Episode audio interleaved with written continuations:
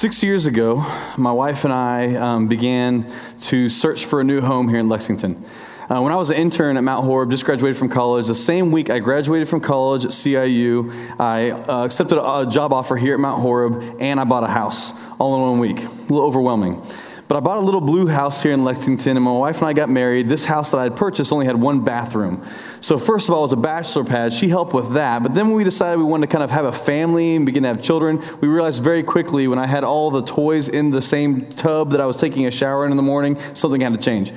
So, we realized it was time to sell the home and begin to look for a new home. So we started searching all over Lexington, and we had a certain criteria and thing we were, things we were looking for. If anybody's ever been on the house search, you know exactly what this is like. You're looking at every possible opportunity. And my wife at the time was a, was a realtor and is a realtor, which is a, a wonderful thing. It's, a, it's kind of a double edged sword, though, because you have access to all kinds of information for homes, but the problem is you have access to all kinds of information for homes. So, pretty much all we did for like day in and day out, week after week, was look for homes through all these different places and different, and different things. And so we searched and we searched and we searched. And truth be told, we weren't really finding anything that kind of really spoke to us. And so, one day, my wife called me and said, Hey, there's one house that I want you to see. Um, the house itself is kind of rough, but I want you to see the back porch because if we build, I'm going to build a house with a porch like this. I'm like, Okay, cool. So we went and looked at the house and has a huge back porch screened in. It was beautiful. I'm like, well, Let's take a look inside. So we did. And as soon as we got inside, we encountered uh, a lot of smells, some interesting paint, a little wallpaper. Come on, wallpaper. The backyard was covered in pine straw, which basically means there's no grass growing here. It looked nice, but there's code, no grass. All this stuff. And so we started looking at this home, and what a lot of people apparently had seen as, as something that wasn't really worth investing in, we saw something different. My wife, in realtor speak, said, Hey, it's got a lot of character, which is code for kind of rough. So we decided, though, in looking at this house, we were able to see something in this house that maybe nobody else could see. We were able to see in this house where others, you know, saw problems, we saw potential. What other people may have, may have seen that this was a lot of work, we saw it was a house that was worth the work. And so we decided to actually buy this home. We bought this home, all the projects we saw as promise. And what we found and what we purchased six years ago was a classic fixer upper. A house that had a lot of work to be done, but a house that was worth the work. And a little bit of elbow grease, a little bit of investment, we believed that we could have a really, really beautiful home. And truth be told, my wife and I, we, we love the show Fixer Upper. Anybody else in the room? Yeah, just a few of you Fixer Upper. Last, last week, Nick did a great job. Pastor Nick did a wonderful job of kicking off this series talking about the most important aspect of our life, the most important thing, which is our foundation. And he basically made the point very, very well that if, if Jesus Christ is not the foundation of our lives, you can do all the cosmetic work that you want to do. And at some point in time, it'll still come crashing down. Jesus is the foundation, and a life built on Jesus is a life that will last. And this show, Fixer Upper, this is the one that Jen and I really love. We don't have like a show necessarily, but as close as we have, this is it, Fixer Upper. Our favorite part of the show, though, is to watch these couples go and see these homes that Chip and Joanna have picked out for them to see. And they walk through all the houses from room to room, talk about all the opportunity, talk about all the things that they see. And if you ever watch Joanna in the show, she has a gift, does she not? It's amazing to watch her walk through these rooms. She's like, listen, we're going to remove everything. Well, actually, we're going to keep this wall, just this one wall. Everything else has got to go. And she talks about everything that's going to be removed, all things are going to be taken out, but it's going to be beautiful. Just trust me, it'll be wonderful. And sure enough, when you watch her, you get really clear sense this is what she's made for. And before you know it, the house is covered in shiplap. It's decorated like Pier 1, and voila, it's a beautiful place. Kind of makes me sick. She has that kind of ability. But she's really good at what she does. And what I've found in my life personally, what I have seen in my life, 12 years here at this church and in ministry, is that God has the same kind of knack for seeing people who have incredible potential, even though they can't see it themselves.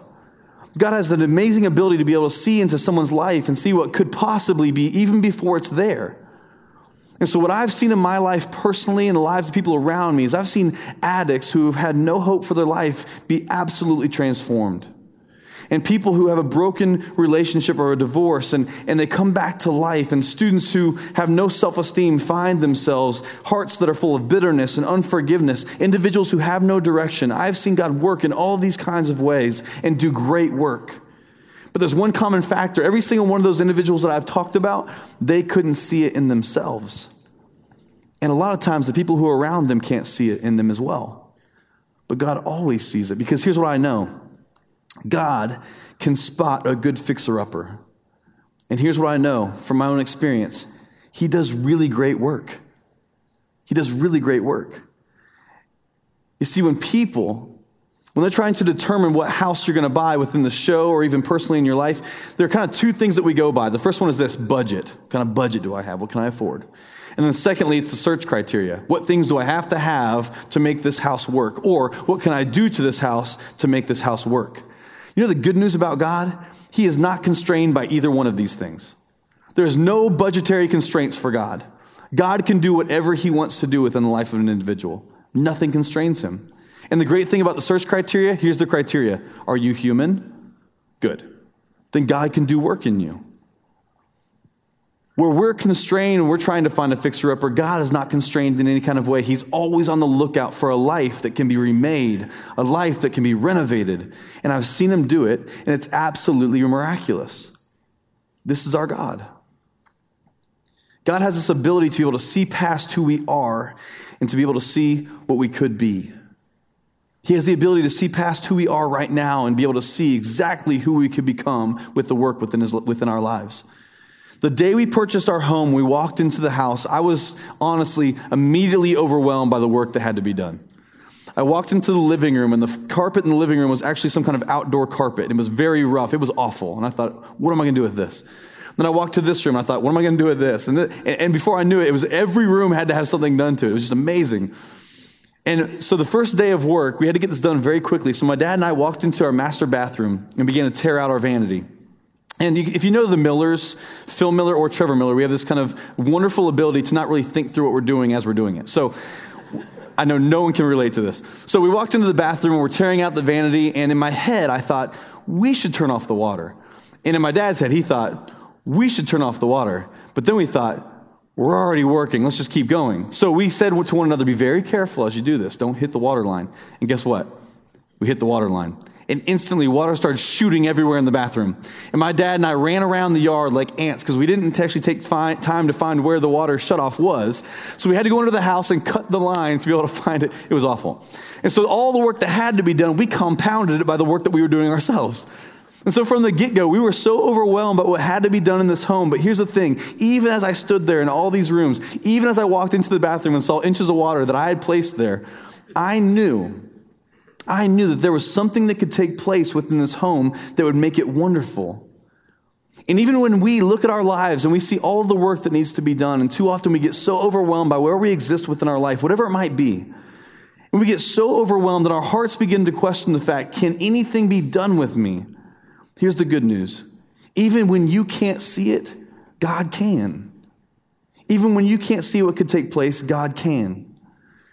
There's a story within Scripture where Jesus is heading from a place called Judea to a place called Galilee. And he's going to have an encounter with somebody that's extremely important within Scripture. I think we can learn from this morning.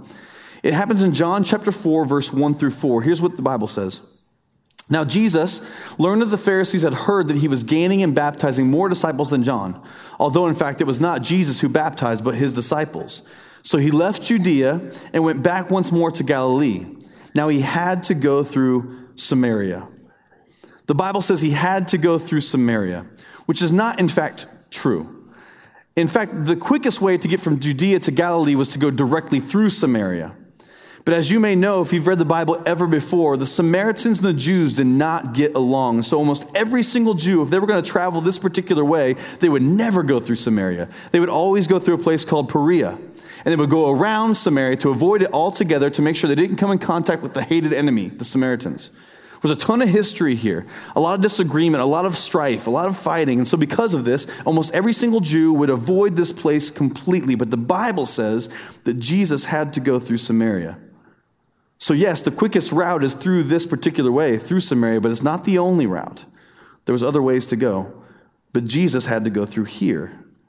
And we find out very quickly it's because Jesus has an appointment. He's going to meet up with somebody. There's going to be a conversation, there's going to be a discussion. And it happens in John chapter 4, verse 5 through 7, when it says this. So, Jesus, he came to a town in Samaria called Sychar Near the plot of ground Jacob had given to his son Joseph, Jacob's well was there, and Jesus, tired as he was from the journey, sat down by the well.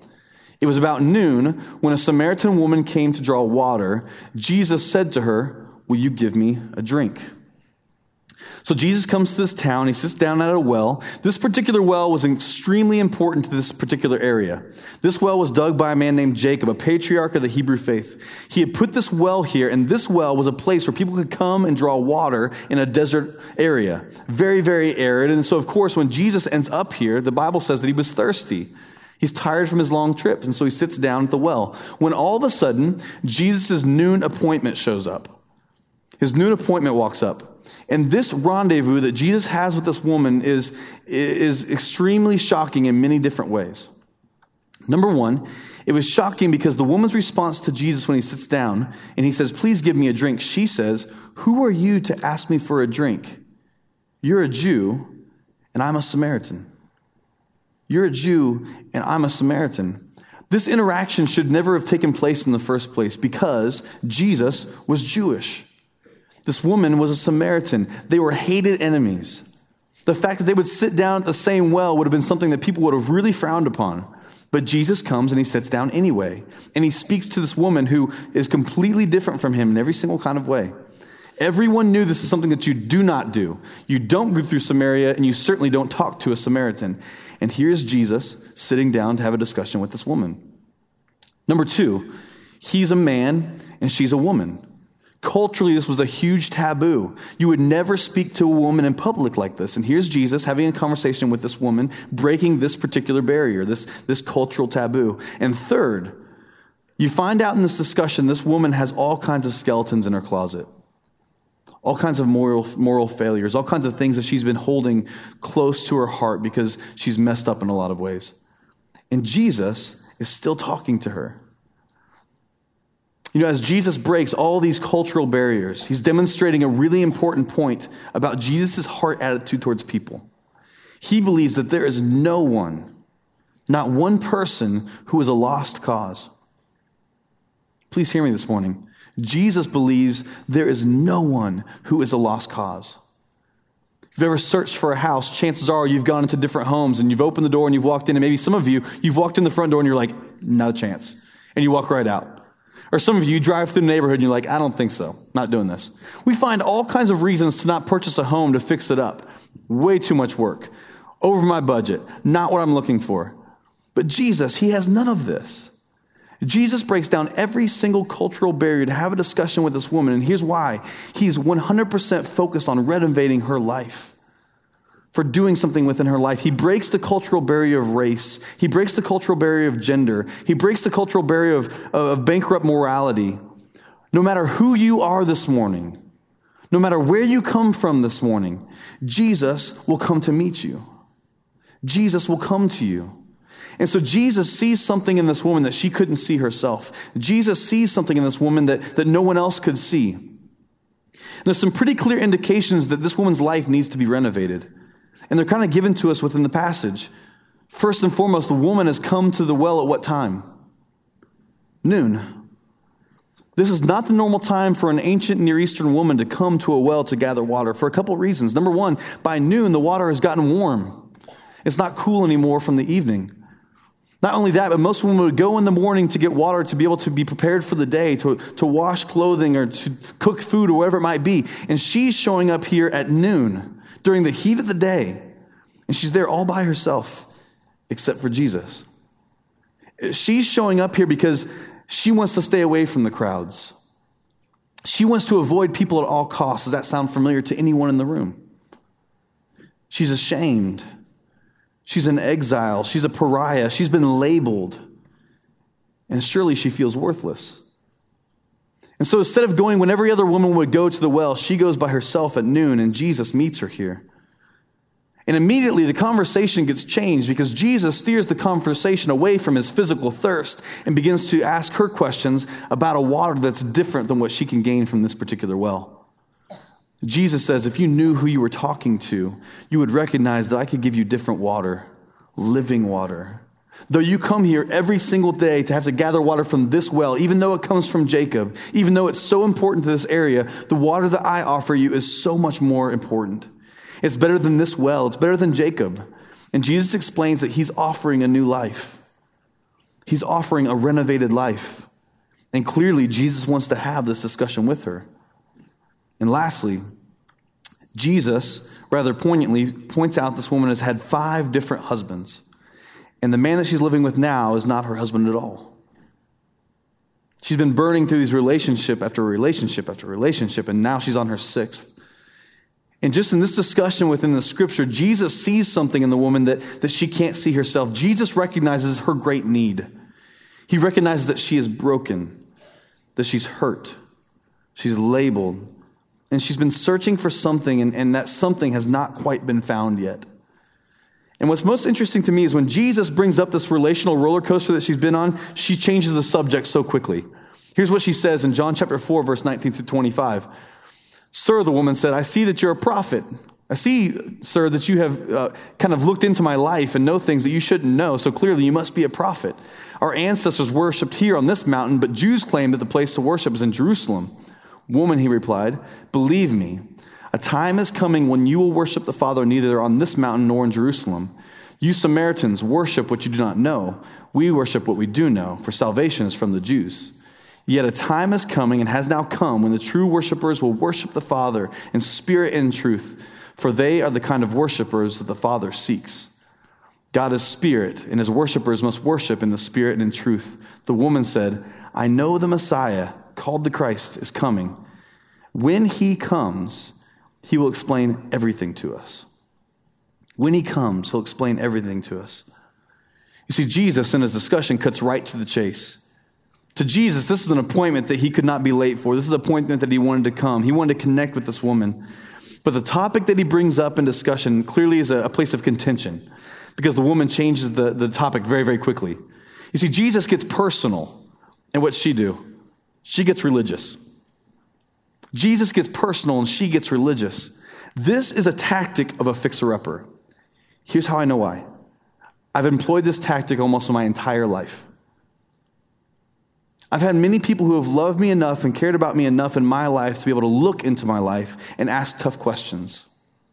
I've had people in my life who have who've been willing to point out certain things within my life, but guess what I do every single time? When it got uncomfortable like that, talking about some things I didn't really want to talk about, that were a little too personal, a little too painful, a little too difficult, I would almost instantly start talking about my church attendance, my Bible study, my attendance on the mission trip, all the good things that I've done. It's so much easier to talk about that than it is to talk about this. And even in this story, when Jesus gets personal with this woman, talking about her actual activity, her actual life, she throws up a smoke screen. She's trying to cover up her mess with religious activity. How often do we do this? And unfortunately, I'm afraid within the church, we teach people to do this.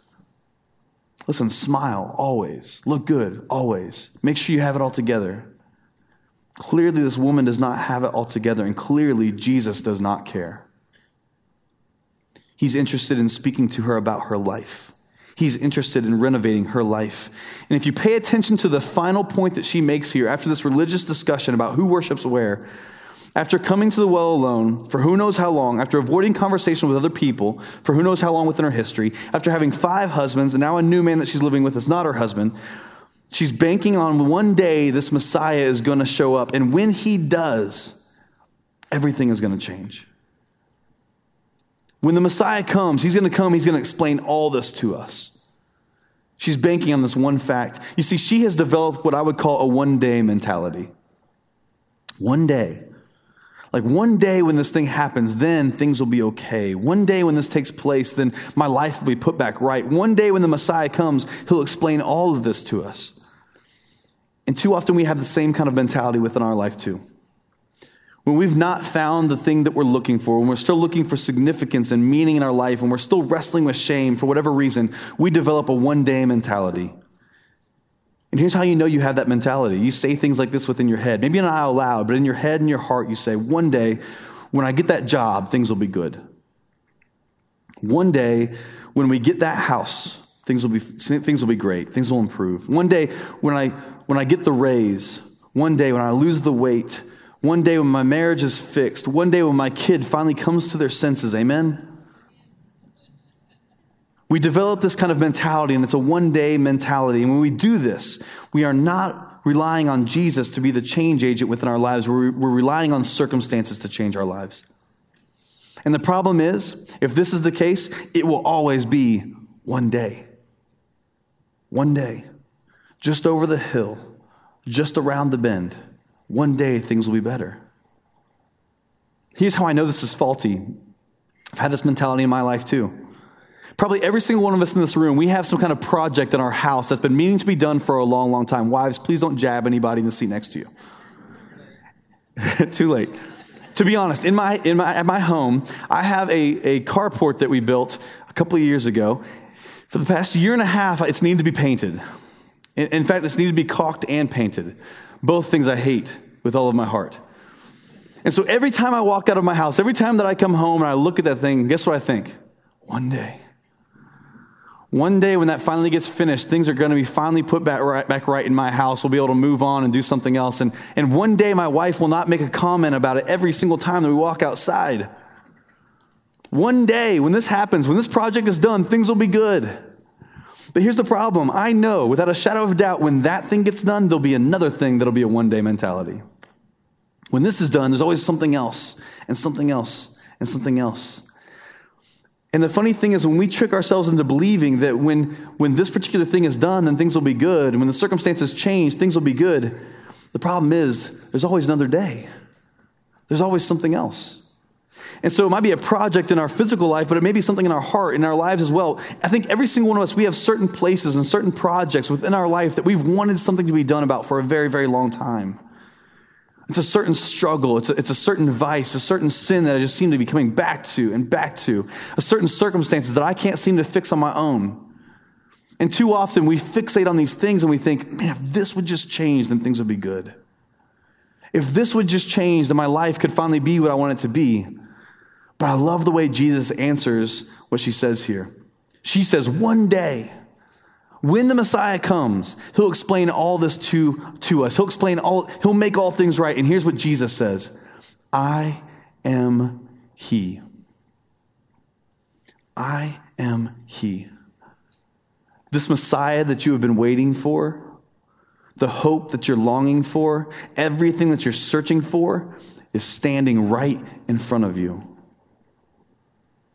The ability and the opportunity for a renovated life is standing right in front of you. The healing for your brokenness, the fulfillment that you've tried to find, it is here and it is available. And Jesus steals the symbol of her coming with this pot to grab water from this well, and he begins to show her that you've been coming back to this well over and over and over again. And some of us in this room, we've been going back to a well that's been dry for a long time, hoping that it's going to make us feel fulfilled hoping that it's going to be the search that we're looking for. And every single time that we come back to it once again, it's this relationship, it's this sin, it's this vice, it's this addiction. And we go back to it and back to it and back to it. And every time we do, we're left emptier than before. I believe Jesus would stand in front of us and say the same thing. Whatever you are searching for, whatever you're looking for, the thing that you need more than anything is standing right in front of you. Jesus says, I am He. I am the Messiah. I'm a deeper well. I'm a better well than even the well dug by Jacob. I can t- quench every thirst within your life. I can fill you to overflowing. I can renovate your life. This is the message that Jesus gives to this woman. And I believe Jesus gives to us this morning. And as Jesus has this discussion, something dramatic takes place. In this moment, this woman learns two things. Number one, Jesus knows every single thing about her. I mean, he mentions only one thing that's very, very personal, but he easily could have gone through a litany of other things. The things that have caused her to isolate herself from other people, the things that have caused her to come and visit this well in the heat of the day, day in and day out. Jesus knows why. He knows everything. And secondly, he loves her still. He knows everything about her and he loves her still. You see, he's come to this well at noon to meet her because he loves her. He's broken every cultural taboo imaginable because he loves her. He's offered her living water, significance, meaning, and dignity because he loves her. Do not miss the significance of this this morning, friends. God knows everything about you.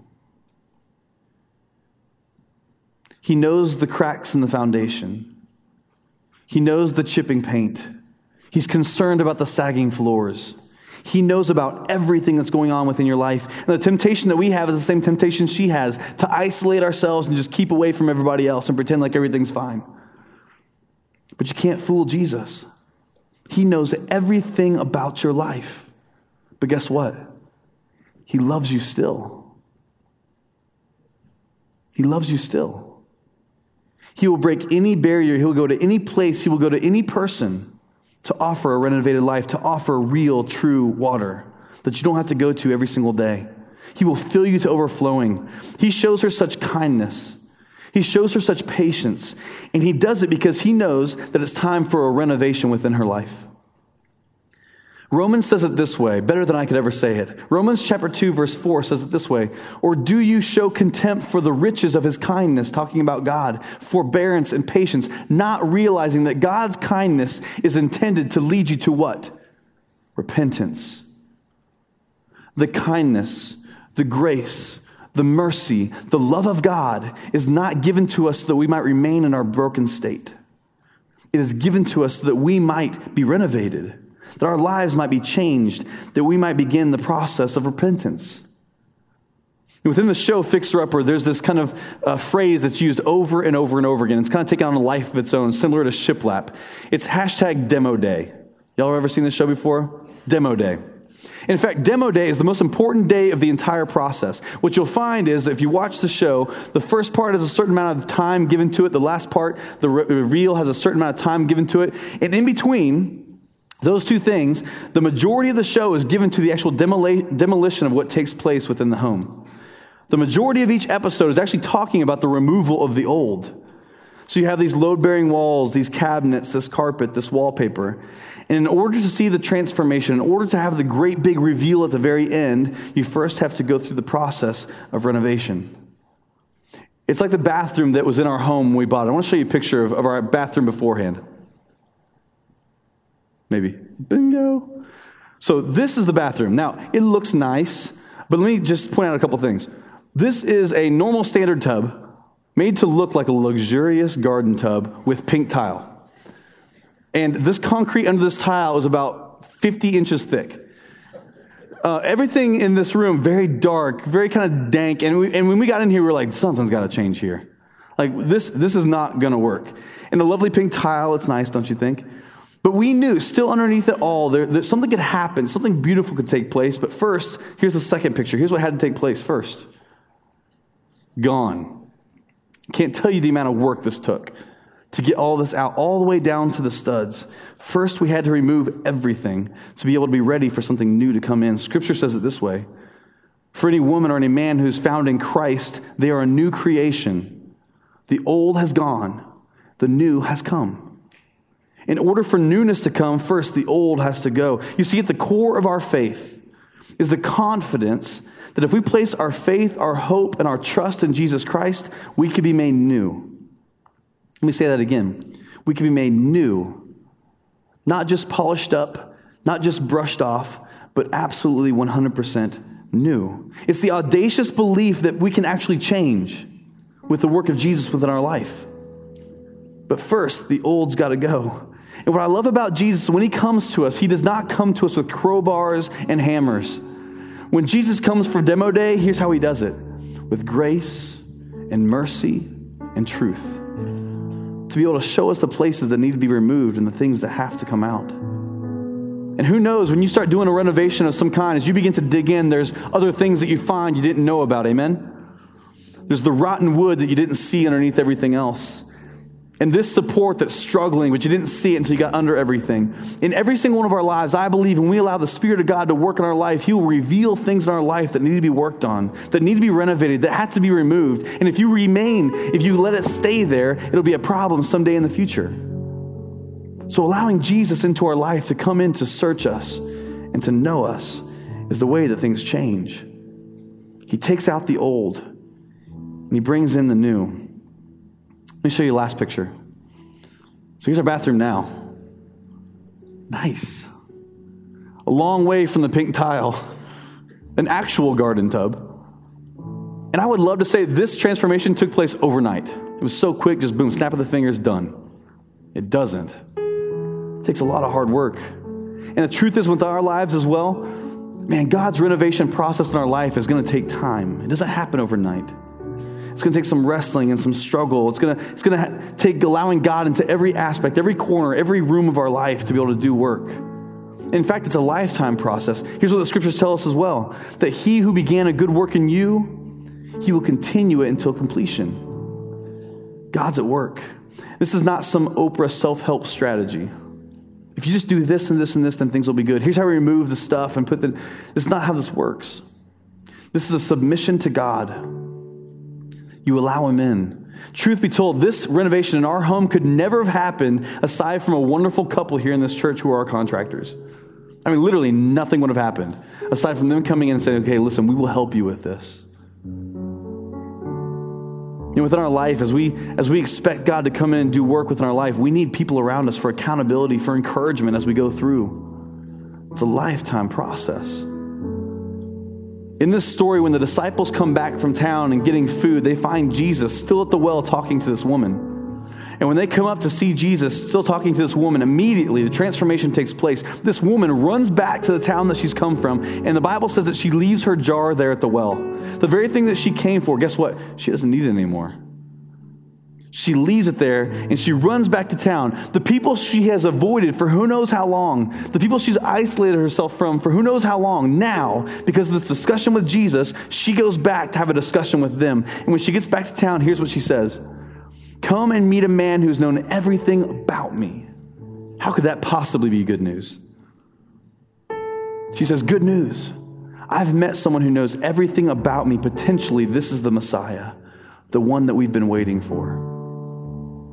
And the Bible says that people from the town come out to find him, to come out to see what she's seen and hear what she's heard. You see, before this took place, before she met Jesus, she was motivated by shame, and now she is motivated by grace. Here's what I know within my life, within this story, renovations should be shared. Renovations should be shared. When we have folks over to our house now, one of our favorite things to do is to pull out this album. We sit on the table in front of everyone. Hey, look, come check this out.